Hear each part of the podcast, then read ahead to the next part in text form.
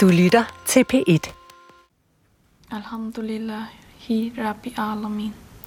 Rabbil, der er il efter Ja. Rabbi? Alhamdulillahi Rabbil Alamin.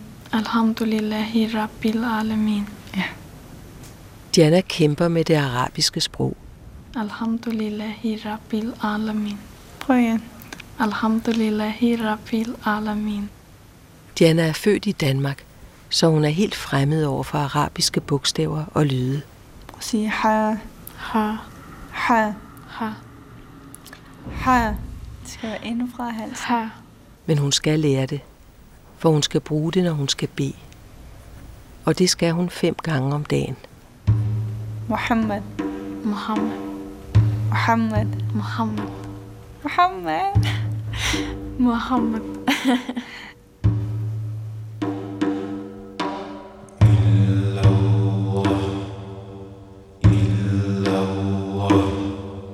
Vi sender Den lille pige med tørklædet.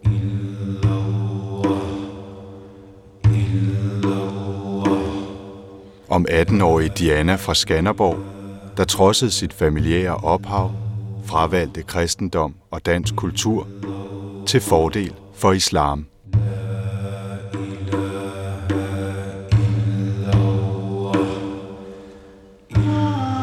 Jeg konverterede den 11. oktober, og jeg kan huske, øhm, i starten af oktober deromkring, der begyndte jeg sådan, altså hver dag faktisk, der havde jeg den frygt, bare jeg ikke dør i dag, fordi så, så dør jeg som kristen. Øhm, og man siger jo som kristen, så kommer man jo i helvede, og ikke noget at, at blive muslim, så jeg kom i, i himlen. Og i starten, der, når folk de sagde det, så, øhm, så valgte jeg at sige, det tror jeg ikke på. Øh, men altså efterhånden, som jeg selv læste om det, så kan jeg jo godt se, at det er jo rigtigt nok. Men der er så også nogen, som siger, at ved at jeg for eksempel har konverteret, så kan Allahs kærlighed til mig blive så stor, at han øh, for eksempel lader min mor eller min far komme i, i himlen også. Fordi at det, er min, at, øh, altså det er jo min mor, der har skabt mig, det er min mor, der har født mig. Så ved at, øh, at Allah får stor kærlighed til mig, så kan han også godt øh, øhm, gør sådan, at min mor kommer i himlen, fordi det er hende, der har skabt mig. Hun havde jo luftet tanken sådan flere gange. Og jeg må sige, at man nok snart hele vejen hen, så tænkte jeg sådan hele tiden, ja ja, det er en af de andres idéer, det går over igen. Øh, men den dag, så kom hun altså og sagde, at nu var det. Og, og det, det rørte mig egentlig ikke sådan, at okay, øh, hvis hun troede, at den tro var bedre, jamen så måtte hun jo forsøge det. Det er jo lige mig, om det er vor herre, eller, eller hvad det er, hun vil tro på. At det synes jeg jo ikke betyder noget. Og hvad hun vil spise, det er jo også fuldstændig ligegyldigt. Altså, øh, der er man jo, der er jo også vegetarer og sådan noget, det er jo næsten i samme stil. Så det var jeg egentlig ligeglad med. Men der var jeg ikke klar over, at hun ville gå med tørklæde også. Altså med Koran, der lever du efter Koran, og sådan er det. Der er ikke noget at diskutere, sådan er det bare. Du skal leve sådan her. Og jeg tror, det var det, jeg havde brug for, at, at det var en sikker vej, jeg kunne gå. Øhm, at det ikke var sådan, jeg kunne krybe udenom og lige tage de der sidespor, ligesom man kan i kristendom. Jamen, hun har altid været en så stille og rolig, tilbageholden og meget, meget stille pige. Har ikke sådan gået i byen, og øh, hun har altid været meget, meget stille og fornuftig. Og derfor regner man jo nok heller ikke med, at hun tager sådan et spring som det her. Fordi hun altid har tænkt meget over tingene og sådan noget. Men jeg ved også, at hvis hun endelig går ind for et eller andet, så er det med sjæl og det hele, at hun går ind i det. Men altså, man ved jo også i den alder, de, de snuser jo til mange ting. Øh, nu gik, var hun begyndt at gå sammen med, med nogle af de tosprogede. Og så regner man jo med, at ah, men det, er lige, det er lige sådan en periode, man skal igennem. At nu er det lige spændende. Det er anderledes, og, end hvad man er vant til, og så er det jo spændende. Men øh, det hang ved. Er du med, Smukke? Jeps. Har du været herinde før? Nej, det tror jeg ikke. Jeg har været på Banegården på Rådhuset og i gågaden. Diana er på vej ned ad Nørrebrogade i København. Med sig har hun sin barndomsveninde Maj fra Jylland. Det her er ikke, når du kommer heroppe af. Det er ligesom at gå i et andet land, fordi der er så mange udlændinger. Næsten alle butikkerne, det er også udlandsbutikker og sådan noget. Det er rigtig sjovt at gå her. Okay? De to veninder skal ud og shoppe. Maj er iført slitte korperbukser, og Diana er i sort kjole, der når helt ned til anklerne.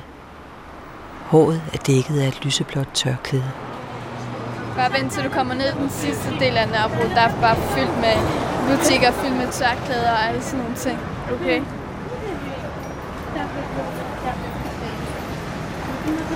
Så føler man sig hjemme, når man går der, fordi der er ikke nogen folk, der går og glor efter en eller noget. Vi alle sammen ser sådan ud. Ja, jeg falder helt ud.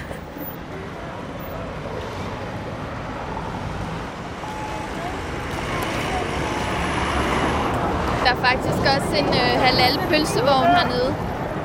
Okay. Du ved halal, det der, vi godt må spise, ikke? Ja. Købe en halal hotdog. Det er meget sjovt.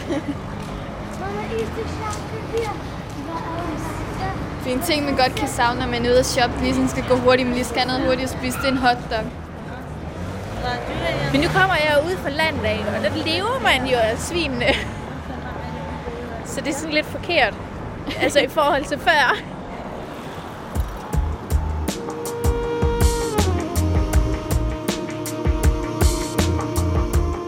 Diana kommer fra Jylland. Hun voksede op i en boligkarré i udkanten af Skanderborg. Her boede hun sine første 18 leveår med sin mor, stefar og lillesøster. Dianas mor har i mange år været dagplejemor, og i kvarteret omkring boligblokkene er der stadig masser af legende børn. Diana og jeg, vi har kendt hinanden siden vi var, jeg tror vi har været 5, 6, 7 år eller sådan noget. Og vi boede i sådan noget boligbyggeri, sådan nogle blokke. Og øh, der var stort sammenhold mellem os børn på det tidspunkt. Og jamen, vi legede jo altid sammen. Spillede rundbold, stangtennis og legede politi og røver med drengene og tegnet med kridt på vejene. Og vi modede os bare gevaldigt alle sammen. Vi var fem piger eller sådan noget. Og øh, hun var den mest forkælte af os.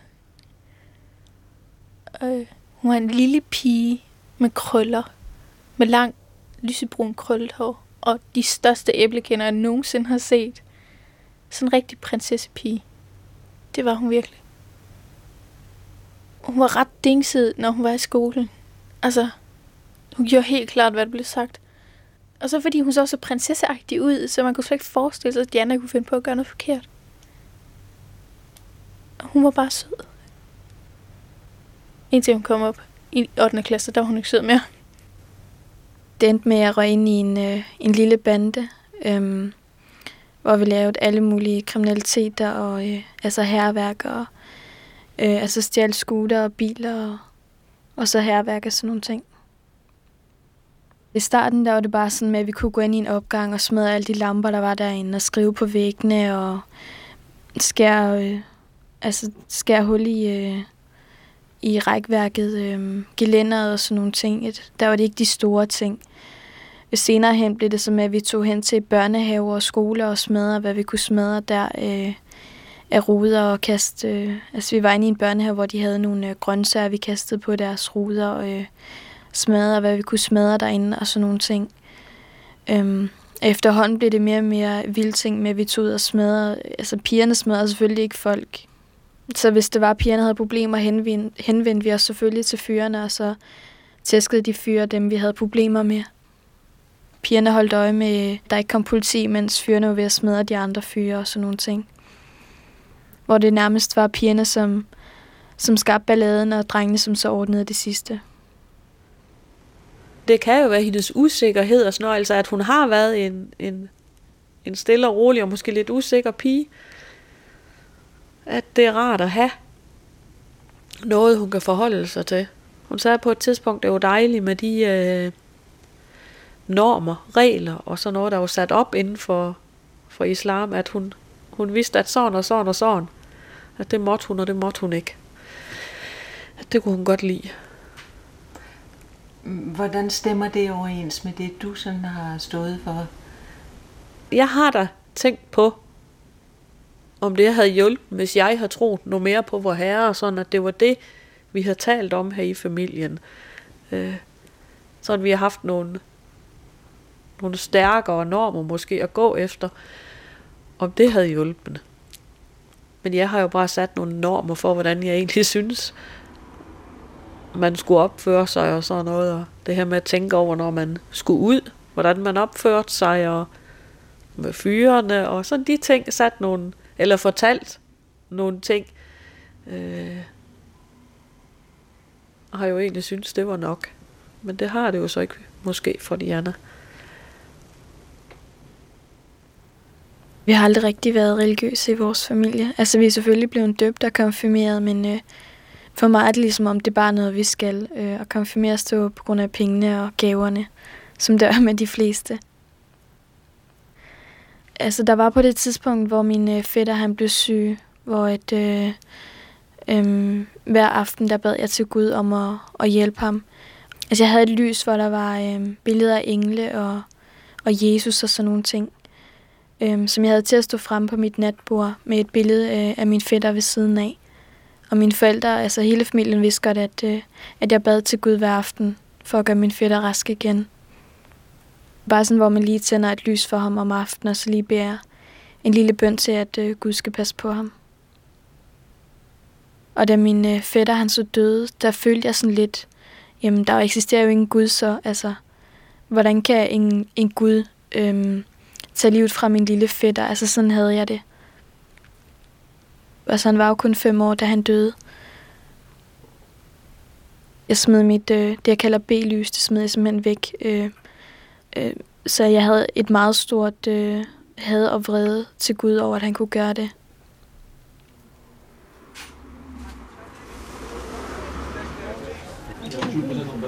Hvad er det? Det er Mekka. Det helligste sted for muslimer. 75 kroner. Men jeg har masser af sådan nogle billeder og plakater og alt sådan noget.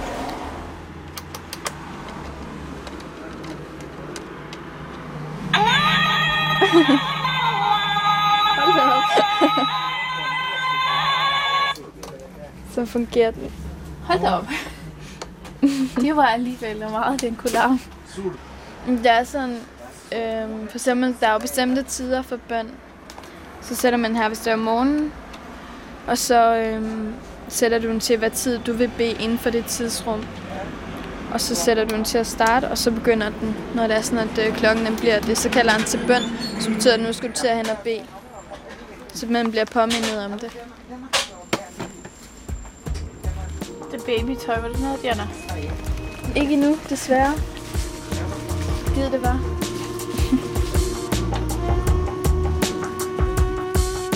Da Diana gik ud af 9. klasse, var hun godt og grundigt skoletræt, så gymnasiet fristede hende ikke.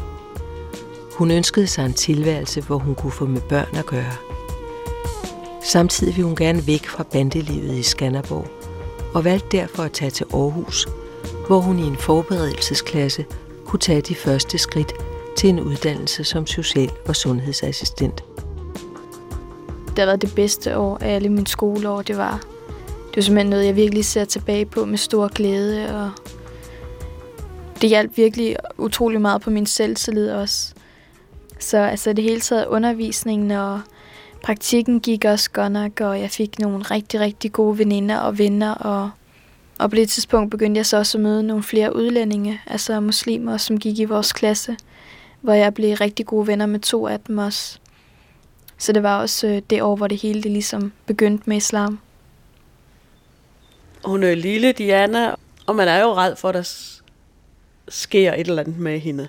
Øh, det er jo en helt anden måde, de, de lever på. Mange af de to sprog, der Øh, det er jo nok mere igen det her, fordi man læser så meget i aviserne med de her indvandrerdrenge, og hvad ballade de laver, og overfalder de danske piger, og, og sådan noget, eller, eller måden de behandler dem på. Man har jo en masse tanker. Det endte med, at det næsten altid blev udlændingen fyr, jeg faldt for. Hvis en fyr var sådan meget, øh, øh, ikke grov i munden, men sådan lidt gangsteragtig, sådan, så synes jeg, at, at de var mere spændende. Altså, de skulle virke sådan, som lidt gangsteragtige, men stadigvæk øh, være søde.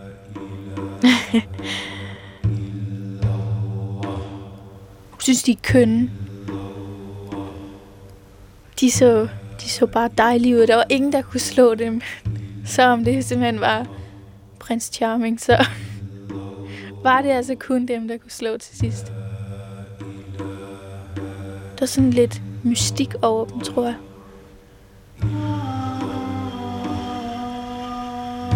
Jana er sådan set lidt selv mystisk.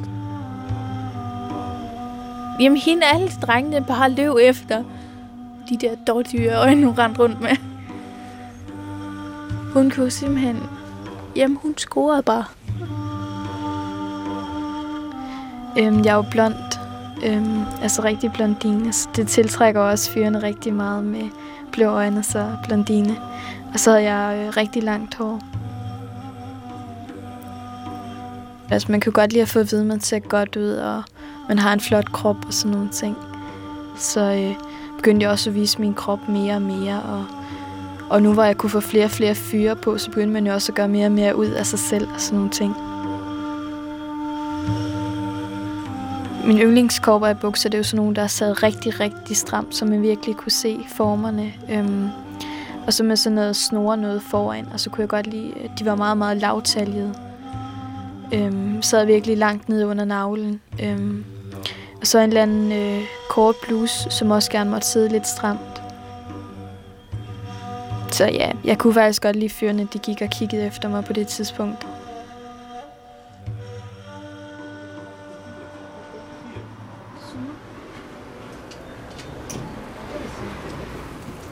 De er meget flotte, de her. Ja. De har en flot farve.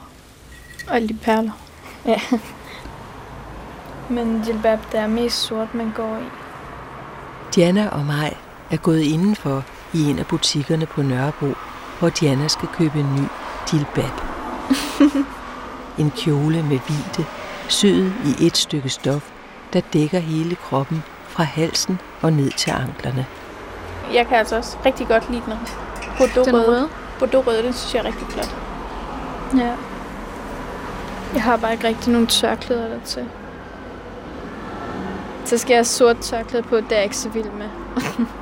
Perfekt, ja. De... Ja, den der, den er også meget pæn. Ja, den her. Sådan blålig lilla. Ja. Det var faktisk meget sød. Man skulle tænke på ved halsen, der kommer man ikke til at se så meget, fordi tørklædet går meget ned ja, ja. her. Hvad er det? Det er det, vi bruger til øjnene.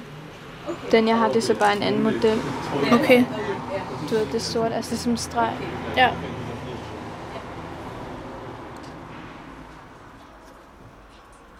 Efterhånden jo flere udlandske fyre jeg havde, der følte jeg mig sådan lidt, øh, lidt misbrugt, eller hvad man skal sige. Altså fandt ud af, hvad det var, de bare ville. At det ikke var noget med, det ikke altid bare var noget med kærlighed at gøre.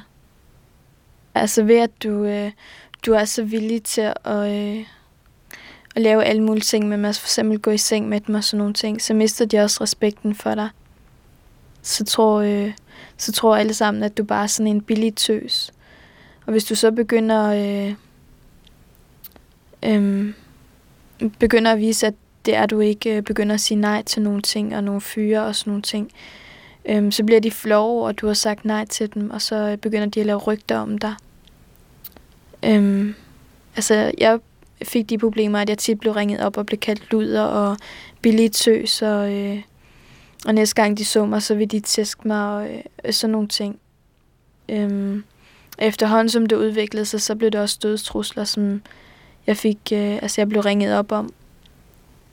Jeg tror da det første, jeg sagde, det kan du se. Det er typisk de indvandrerdrenge, at det er deres måde at reagere på. Øh, hvis de bliver udsat for et eller andet, at så er det jo mere med at ja, med knive, slå, pistoler eller et eller andet. Altså de, de reagerer på en helt anden måde, end vi gør.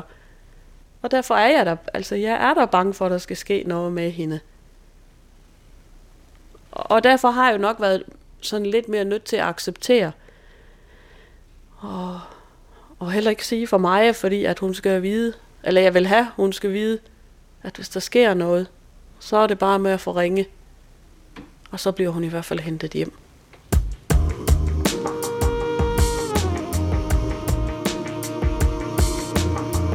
Det var på internettet, at Jana chattede sig til de fleste af sine nye bekendtskaber. Nogle af vennerne boede i København, så Diana tog ofte afsted til hovedstaden for at møde dem.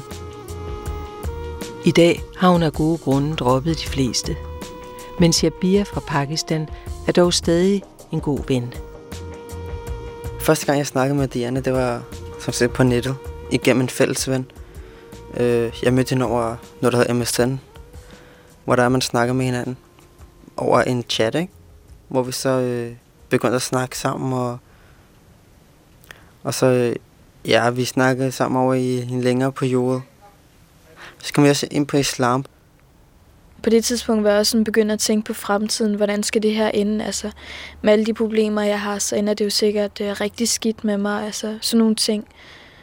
Øhm, og da jeg så hørte om islam, øh, jo mere og mere jeg hørte, så begyndte jeg sådan mere og mere at tænke på, det var måske den rigtige vej. Altså det kunne få mit liv til at blive stille og roligt igen.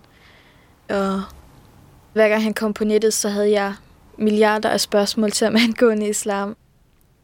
Det var der, hvor jeg blev overrasket og tænkte, okay, Diana, jeg vidste ikke, at du havde interesse for islam.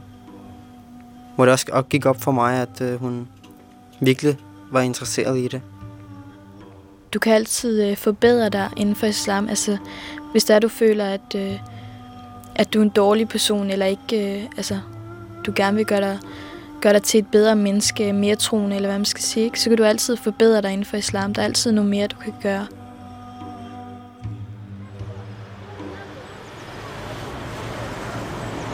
السلام عليكم السلام عليكم تسمحي لي ما ادري شنو انتم دانسك ها آه يعني شنو من اي جهه جايين صحيفه يعني دانسك ها دانسك نا نو سبيك عربيز Nej, jeg er dansker. okay, thank you very much. Welcome. Salam alaikum. Salam alaikum. Du ser ægte nok ud. ja, åbenbart. De tror også alle sammen, jeg er araber eller fra Syrien eller sådan noget, og så de får at vide, at jeg er dansker, så de, de er sådan helt mundlam. Mashallah, mashallah. Altså, når man siger mashallah, betyder det noget, der er rigtig smukt og sådan noget. Ikke? De går helt amok og skal og kramme og tillykke og så er man bare en del af familien lige pludselig. Okay.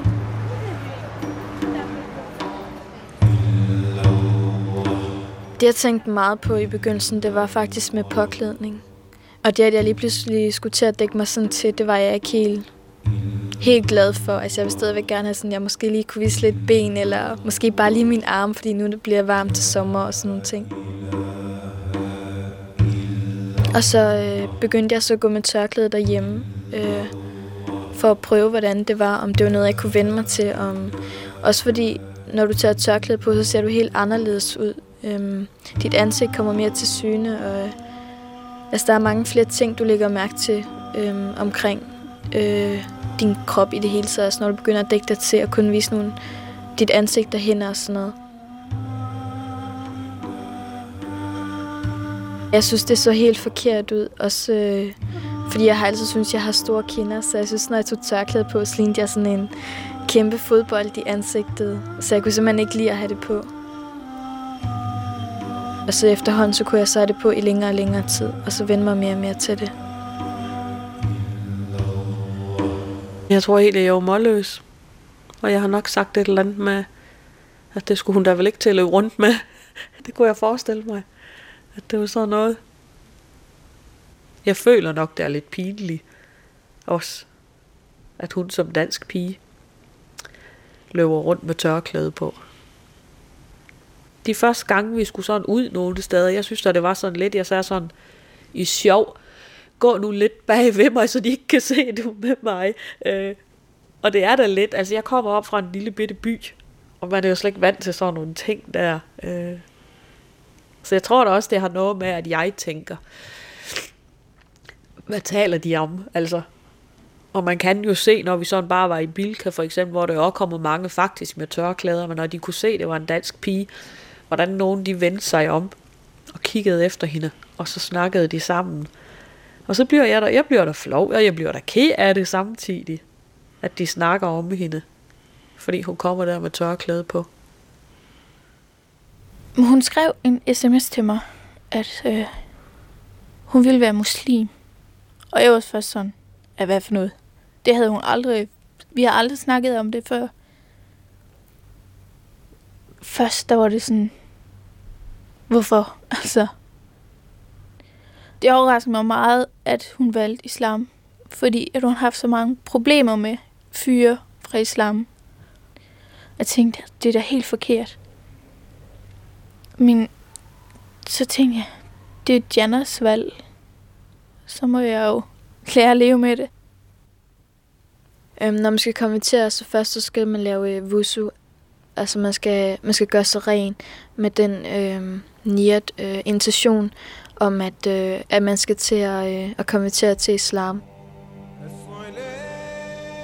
Det er ligesom når du skal bede, så skal du også lave wusu og niyat til, at, øh, at du skal til at lave din bøn. Altså wusu, det er med, at man vasker hænderne tre gange. Altså først tre gange højre, tre gange venstre. Så vasker, skyller man mund, og det er alt sammen tre gange, og næsen. Så øh, vasker man sig i ansigtet og på armene. Altså først højre og så venstre op til albuerne. Og det hele det er tre gange. Øhm, og så tager man øh, fingrene sådan, øhm, gør hænderne våde, så kører man op igennem håret og ned omkring ørerne og halsen og nakken. Og det er så kun én gang. Og så vasker man også først højre fod tre gange, og så venstre fod tre gange. Og det skal man så også, altså skal man også øh, vaske sig for neden. Øhm, og det er for at gøre sig ren, altså så man er helt ren. Så jeg startede dagen med at gå i bad og lave wusu og garnier til, at, øh, at jeg skulle komme til islam. Og derefter så øh, tog jeg så tørklæde på og øh, tog øh, altså præsentabelt tøj på, altså løst hængende tøj, som man nu skal gå i som muslim, altså som jeg plejer. Øhm, og så tog jeg jo så til København. Og så tog vi så ned til imamen Abdul Wahid Pedersen, nede på hans kontor nede på Nørrebro. Mig og en anden pige var så med hende. Øh, ja, så foregik det bare, at hun skulle læse trosbekendelsen, og hvor imamen så skulle hjælpe hende med at, at læse trosbekendelsen, ikke? Altså, han, det var sådan, han tog et bid ad gangen. Hun kunne ikke bare læse det hele. Bare sådan stille og roligt, ikke? Altså, han spurgte, om hun var sikker på, at det var det, hun ville, og, og hun skal efterleve det, og hun skal... Så, så, nu har hun sagt ja, hun, er, hun skal være inde i det, ikke? Og det sagde hun så ja til. Altså, hun var helt parat, og så bliver man jo sådan ligesom døbt som muslim, kan man sige, ikke? Et nyt liv, altså. Alle hendes sønner, de er blevet slettet, og hun skal, skal leve sit nye liv med nye regler og... Ja. Hun blev muslim.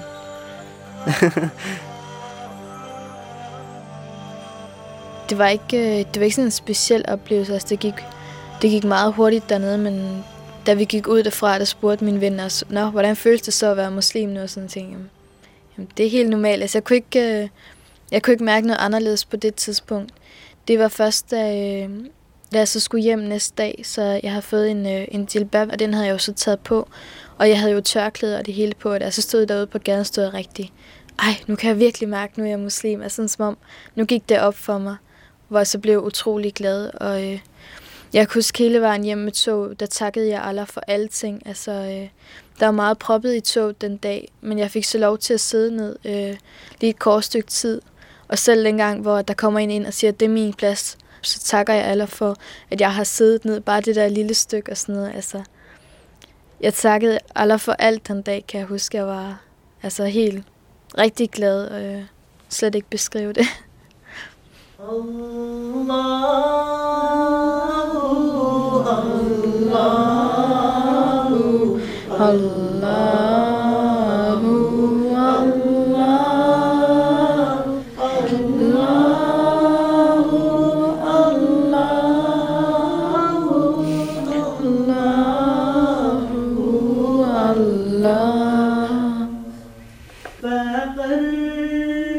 دعوة أكيد يعني Allah var af det.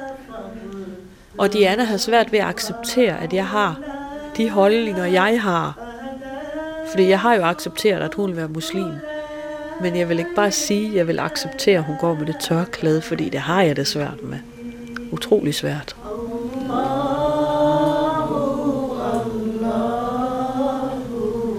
Jeg okay er det, at sådan en pige som de andre, sådan en køn lille pige, typisk dansk pige, at, at hun skulle gemme sig sådan væk.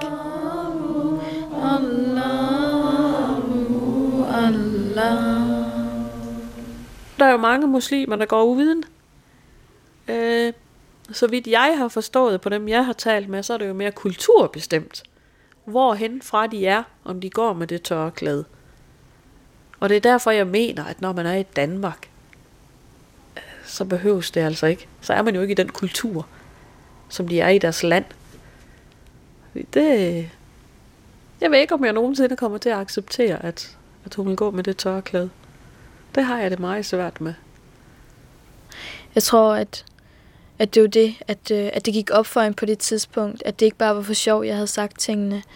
Øh, at jeg virkelig mente det. Jeg tror, det var, det var på grund af det chok, hun fik, at hun gik så meget imod det hele. Og øh, hun ville ikke have, at folk de så mig med tørklæde. Jeg måtte ikke komme med i byen. Og hvis der kom gæster, blev der jo lukket døren ind til mig, for at, øh, at de ikke kunne se mig med tørklæde. Altså som om hun var, øh, hun var flov over, at, øh, at jeg var hendes datter, altså jeg havde taget tørklæde på på den måde. Altså hun var imod alt, hvad jeg gjorde, og selvom det ikke havde noget med islam at gøre, øh, så var hun imod alt, og øh, hun svinte mig til konstant, og jeg måtte ikke komme ind i huset, hvis der var gæster, og hvis jeg var inde i huset, og der kom gæster, så blev døren lukket ind til mig, og de fik at vide, at jeg ikke var hjemme, og, og sådan nogle ting.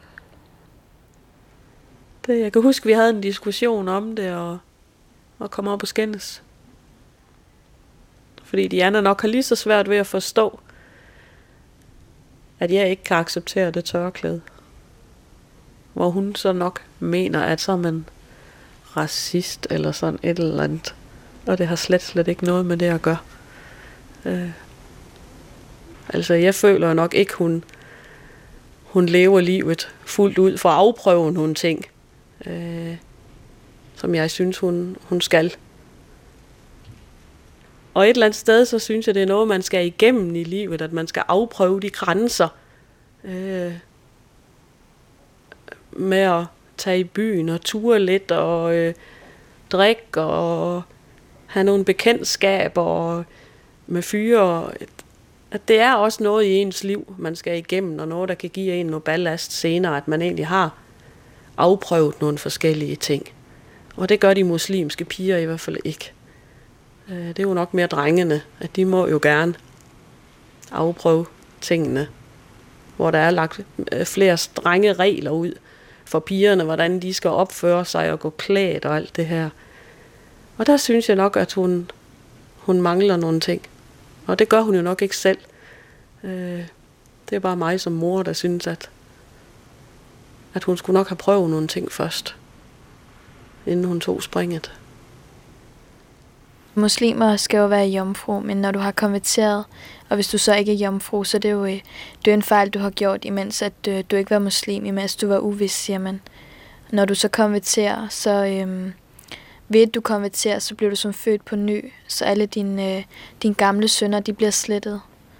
Så der så det heller ikke, øh, øh, skal man sige, forkert af mig, hvis der jeg ikke er jomfru. Men står det ikke i Koranen? Jo, altså muslimer skal jo være jomfru, men nu er jeg jo blevet muslim, og nu skal jeg jo leve efter de der regler. Så hvis jeg så går i seng med en nu, så er det jo en kæmpe, kæmpe synd for mig. Øhm, og så får jeg jo som en straf Allah på dommedagen. Hvad så, det gør du ikke, eller hvad? Nej, jeg går ikke i seng med nogen. Jeg er heller ikke kæreste eller noget. Er det ikke svært? Altså i starten, der var det jo lidt, fordi der var jo vant til at score alle mulige fyre og skulle kysse med dem og gøre ved. Men efterhånden, så synes jeg ikke, det er svært. Altså, selvom jeg får øh, kærlige følelser, så må man så holde lidt igen. Altså, hvis man får den der kærlighedsfølelse der, så må man lade være med at se den fyr så meget. ربي جل الله وما في قلبي غير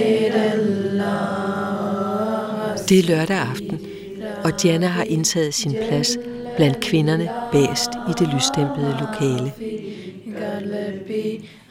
Stedet er Brøndby Øster Bibliotek, hvor muslimer hver lørdag samles for at tilbede og lovprise Allah og hans profet Muhammed. I et fælles åndedrag gentager de deres lovprisninger som en slags mantra. Diana har stadig problemer med det arabiske sprog, men hun gør sig umage og har lært et par af salmerne udenad.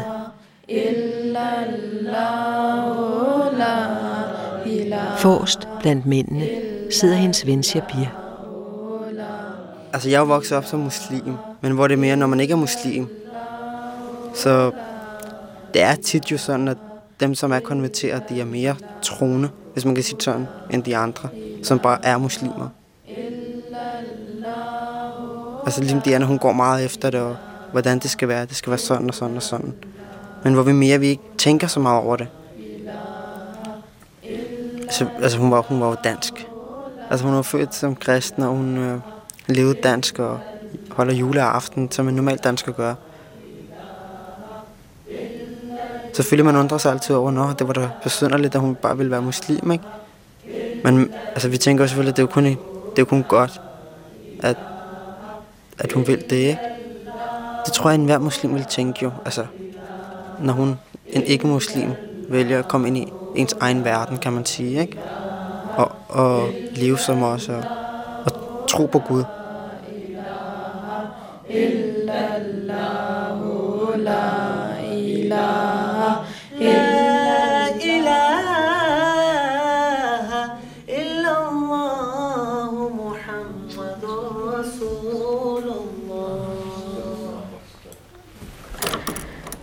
er det som et klædeskab.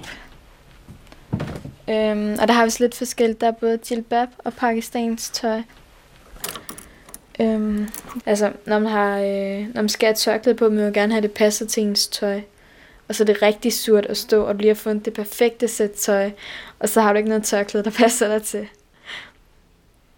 Men det finder man ud af efterhånden, hvad for nogle farver man mangler, så det er bare med at komme ud og købe dem.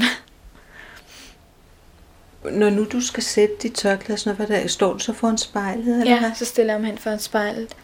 Øhm, jeg har også tørklæde indenunder. Eller et, et tørklæde pandebånd, vil jeg hellere kalde det, indenunder. Øhm, fordi mit hår det er så glat. Så hvis jeg eksempel har de her glatte øh, tørklæder på, så, øhm, så glider tørklædet tilbage hele tiden. Det er det pandebånd, jeg har på. Og det sætter jeg bare almindeligt, ligesom et pandebånd. Så lige op over hårgrænsen, for at det ikke, øh, man ikke kan se det, når tørklædet for eksempel glider lidt op. Så jeg bare sat mit hår som en knold. På den måde. Hvor langt er det, dit hår? Det går, det går lige ned under brystet. Jo. Jeg har prøvet at forestille mig, hvordan du så ud uden tørklæde, og det har jeg slet ikke kunnet. Det kan man heller ikke med mig.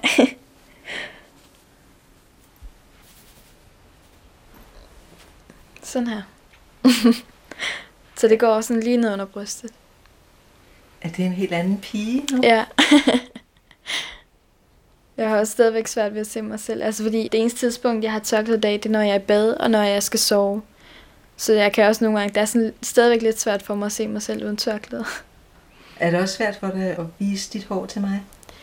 Ikke lige nu, men øh, normalt, når jeg sidder sammen med andre piger, så plejer altså, så må man jo godt tage sit tørklæde af, men jeg har det altid på, for jeg føler mig sådan tryg ved at have det på. Men når kun der er en person, så har jeg ikke noget imod at vise det. Det er flot hår, du har. tak. Men det er første gang, jeg ser dig. Nu har jeg kendt dig i tre uger. Ja. Men nu bliver det rullet sammen igen. Ja, jeg plejer bare sådan rulle det op i en knold, men det må heller ikke sidde for stramt. Øhm. Nogle gange sætter jeg det også op med et spænde. Altså hvor jeg lige sådan ruller det lige op, og så sætter et spænde i, og så lader det hænge lidt ned, og så tørklæder over. Jeg kan ikke rigtig finde ud af, hvad jeg mener om, at hun går med tørklæde. Det er sådan lidt oldtids indstilling, mændene får til det, når man tager tørklæde på hovedet, synes jeg. At man faktisk stort set ikke har ret til noget som helst næsten. Altså sådan har jeg opfattet det. Det står jo i Koranen.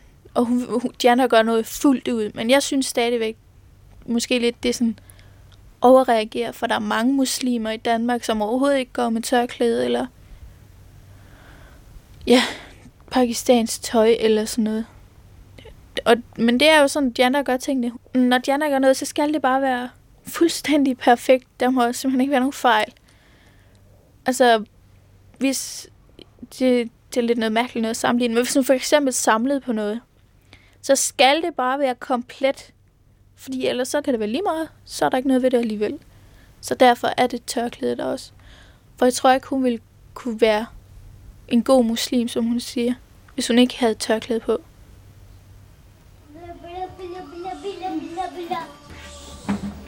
Mister Jakob, mister Jakob, sover du, sover du. Hører du klokken, hører du klokken, bim bam bum, bim bam bum. De sidste fire måneder har Diana boet hos en pakistansk familie i Valby i København.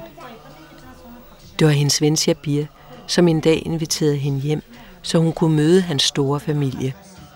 Altså Diana, hun har besøgt os en, en del gange. Og min mor, hun er så hjemmegående og passer mine jæser, som så også er derhjemme.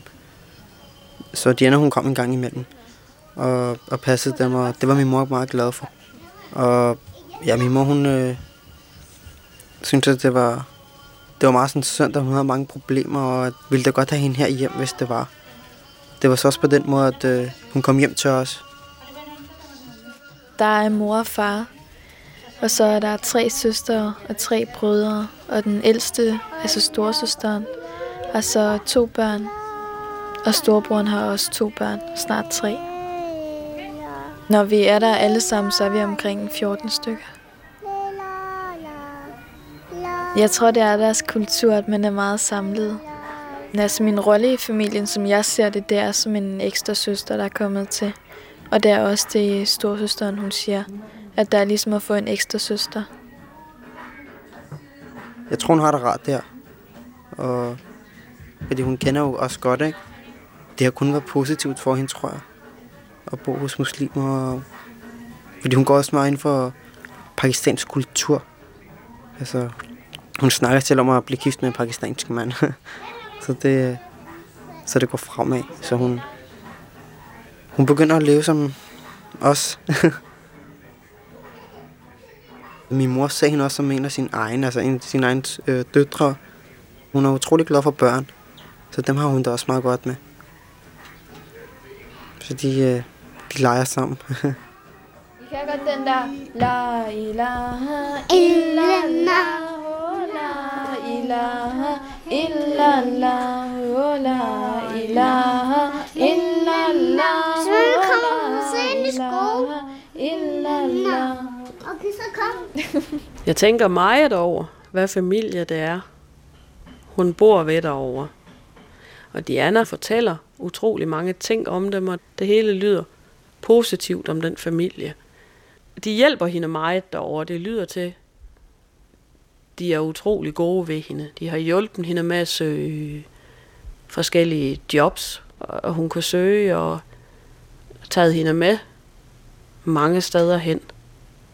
Altså for mig, når hun fortæller, så lyder det jo som en utrolig god familie, der passer på hende. Hvad kunne du tænke dig at møde dem, eller? Det ved jeg faktisk ikke. Det ved jeg ikke. Det ved jeg faktisk ikke. Det vil nok være lidt...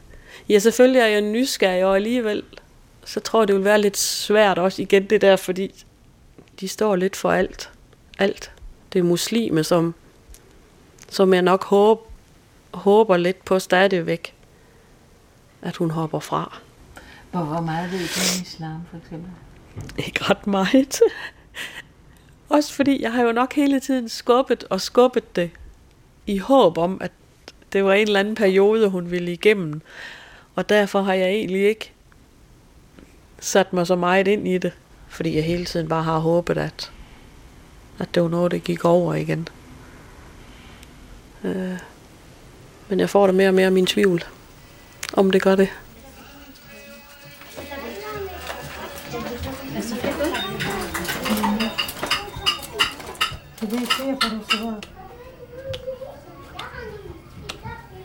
For at de skal blive runde, så det vigtigste trick i det, det er, at din, øh, ja, at den er rund. Diana er ved at lære at forme dejen til de traditionelle flade pakistanske brød. Som en del af familien tager hun sin tørn i køkkenet, mens de mindste løber omkring benene på hende. Diana prøver at leve som pakistaner, og snart rejser hun med sin nye familie på sommerferie til Pakistan. Det kræver en særlig teknik at få gjort brødene helt tynde og runde. Husets ældste datter forsøger at lære hende kunsten. Vil du prøve? Men jeg kan altså ikke finde ud af det der, du gør. Nå, men bare, bare gør sådan noget. Det var heller ikke noget, jeg lærte første gang. Okay, så er jeg ikke totalt mislykket allerede. Det der, det er meget godt. Pas på hovederne. Ej, hvor er jeg nogle pillefinger. Pas på.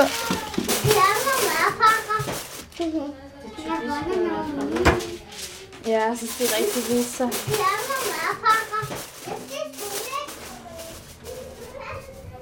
Min mor, hun er jo dagplejemor derhjemme, så jeg har jo altid været vant til børn. Har været øh, altså barnepige for, for forskellige børn, siden jeg var 15 år. Så øh, jeg er vant til børn, og jeg elsker børn, så jeg vil gerne arbejde med børn også. Jeg vil faktisk gerne være dagplejemor, ligesom min mor, for jeg synes, det er rigtig hyggeligt at gå derhjemme med børnene selv. Øh, og det ikke er sådan altså, faste rammer, ligesom i en børnehave eller vuggestue eller sådan noget. Men jeg tror ikke, at kommunen vil ansætte mig nu, når jeg er konverteret til islam og gå med tørklæder og det hele.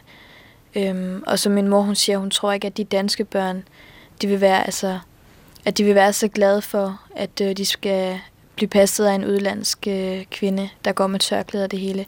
Altså de danske er nok lidt, øh, øh, hvad skal man sige, lidt nervøse for, at jeg måske påvirker børnene med min religion på den måde. Så det vil nok ikke blive så nemt. Men du er jo ikke udlænding. Nej, men øh, sådan ser folk mig jo som udlænding. Altså, de ser mig jo ikke som dansker, fordi jeg går rundt med tørklæder, og jeg kommer til til islam. Så ser de mig som udlændinge. Så jeg hører med i den gruppe der med udlændinge. Desværre, så et eller andet sted, så tror jeg jo nok, at hun fortsætter med at leve som muslim. Og bliver gift muslim. Det har hun altid snakket meget om. Og så er jeg jo ret for, så får hun en masse børn, og kommer til at gå hjem. Og så er jeg, jeg er jo nok lidt red for, at hvis hun først bliver gift muslim, hvad forbindelse vi så får med hende. Øh, om det er nogen, der så igen vil acceptere os som dansker, og vores levemåde, hvordan vi klæder os, og, øh, og det er det, jeg så er mest bange for, at hvis hun bliver ved med at leve på den måde, at, at vi ikke risikerer, at, øh, at vi bliver afskåret lidt for at tage del i hendes liv. Hun den tanke, den kan jeg slet ikke. Åh, oh, puha. Det tyder for let, når der er noget. Det var det, jeg gjorde den der, hun rejste. Jeg stod man der med dagplejebørn og forældre, der kom ind, og, og jeg stod bare og tudede som en gal. Og selvom de så, jeg stod, oh, træk vejret, træk vejret, hold op med dit skaveri. Og hver gang de så sagde noget til mig, så stod det bare ud af mig. Jeg er en tosk med det. La ilaha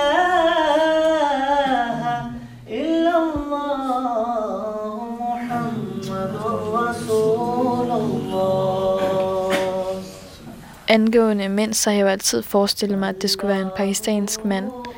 Men det er fordi, jeg har jo, altså jeg lever jo inde i den øh, pakistanske kultur og har det rigtig godt med det.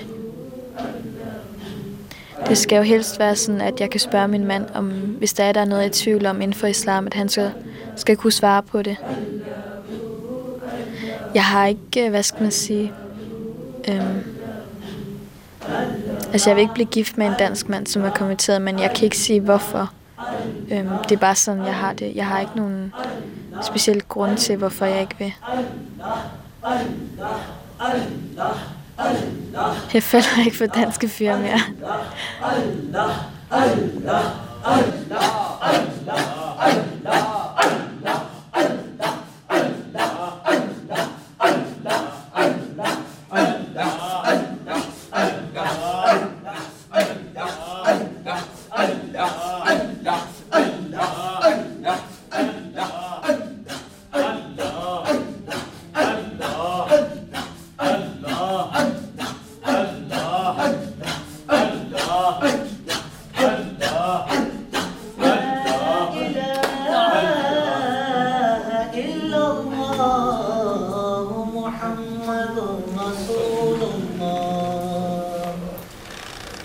Kan du godt forstå, at hendes mor er ked af det. Det kan jeg godt. Altså, det er jo ikke normalt. Altså, hun er opvokset på den måde, og det er hendes mor, der har givet en opdragelsen. Og så det her, hun vælger at gå til noget helt andet. Og gå med slør. Altså, det, det vil jo virke underligt. Klart. Det, det forstår jeg godt. Det er jo, det er jo også sørgeligt på en måde, men, men hvis det er det, hun vil, og det er det, hun brænder for, og godt kan lide, så tror jeg da også, at, at man må acceptere det. Altså, der er ikke så meget at gøre ved det.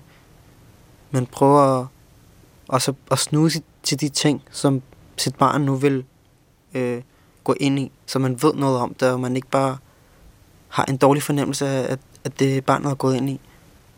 Hvad tror dine forældre ville sige, hvis du kom og sagde, at nu vil du være kristen? De vil blive dybt chokeret, og det... Jeg vil sgu da blive slagtet. Ej, øh, jamen jeg vil ikke få det, altså de vil... Øh, selvfølgelig min mor elsker mig lige meget hvad, og hun vil altid elske mig, men de vil slet ikke, altså også mine søskende, de vil slet ikke gå med til det.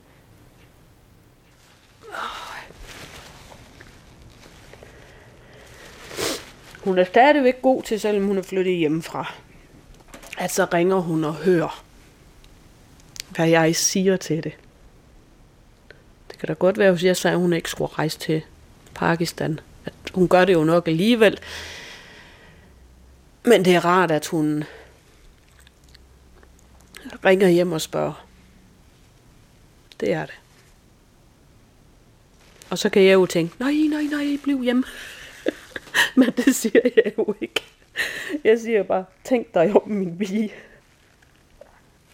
Igen det der, selvom det er en imod, så tror jeg jo, man skal passe på med ikke at sætte sig for mig på bagben, fordi så går det først helt galt. Og så kan vi jo ikke snakke om tingene, og, og det tror jeg også, det var til at starte med, hvor jeg sådan bare lukkede af, fordi det er pjat her, det vil jeg ikke høre om. Øh, og der har jeg da nok lært at acceptere lidt, at jeg er nødt til sådan at, at beholde noget af det inden i mig. Og bare forsøge sådan, ah, det er jo godt min pige, men tænk dig om, inden du gør et eller andet. Det er nok nødvendigt. Altså, jeg har jo nogle gange følt, at hun er, at hun er gået i roet over mange ting. Øh, og ikke følt måske, at hun var så glad, som hun gerne ville være. Øh, men det var jo nok også, fordi hun måske selv skulle have det hele til at falde på plads. Altså, hun virker ganske tilfreds nu, efter hun er flyttet til København. Når jeg snakker med hende, og så synes jeg, hun virker, øh, hun virker i hvert fald glad nu. Det er det er jo hovedsagen. Det er mere specielt at komme hjem nu. Øh, også fordi man har jo savnet dem, når der går så lang tid. Altså, altså bliver jeg også forkælet meget mere end før. Øh, altså jeg er rigtig vild med laks og rejer. Så når jeg kommer hjem, så min mor simpelthen købt masser af laks og rejer, og der er ikke nogen af de andre i familien, som overhovedet må røre det der laks. Det er, det er kun mit. Hvis min far han gerne vil have en laksemad, fordi det er jo ikke så tit, der er laks i køleskabet. Det er jo ikke noget, man normalt har. Men bare han er ved at røre det, så råber min mor simpelthen, at det kun er Diana, så der er ikke andre, der må spise det. Og selvom jeg kan aldrig nå at spise alt det laks og, og rejer, hun køber, men alligevel, så må min far først spise det, når jeg er taget afsted. Jeg tror, hun er begyndt at samle mig. Altså, hun græder, når hun skal sige farvel til mig på banegården og sådan noget. Og det er lidt hårdt. Jeg bliver, jeg bliver noget trist, når jeg ser min mor, hun begynder at græde, så jeg har jo lyst til at blive der, men jeg skal jo afsted. Altså, nu har jeg jo startet et nyt liv her, men så må jeg jo bare tage mere hjem på ferie.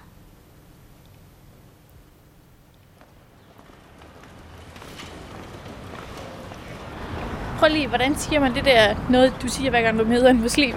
Salam alaikum.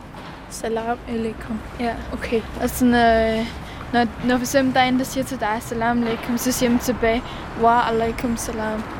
Det var sværere. Wa alaikum. Salam. Salam. Okay. Ja. Salam alaikum, det betyder fred være med dig. Fedt at sige goddag sådan. Ja, det gør man.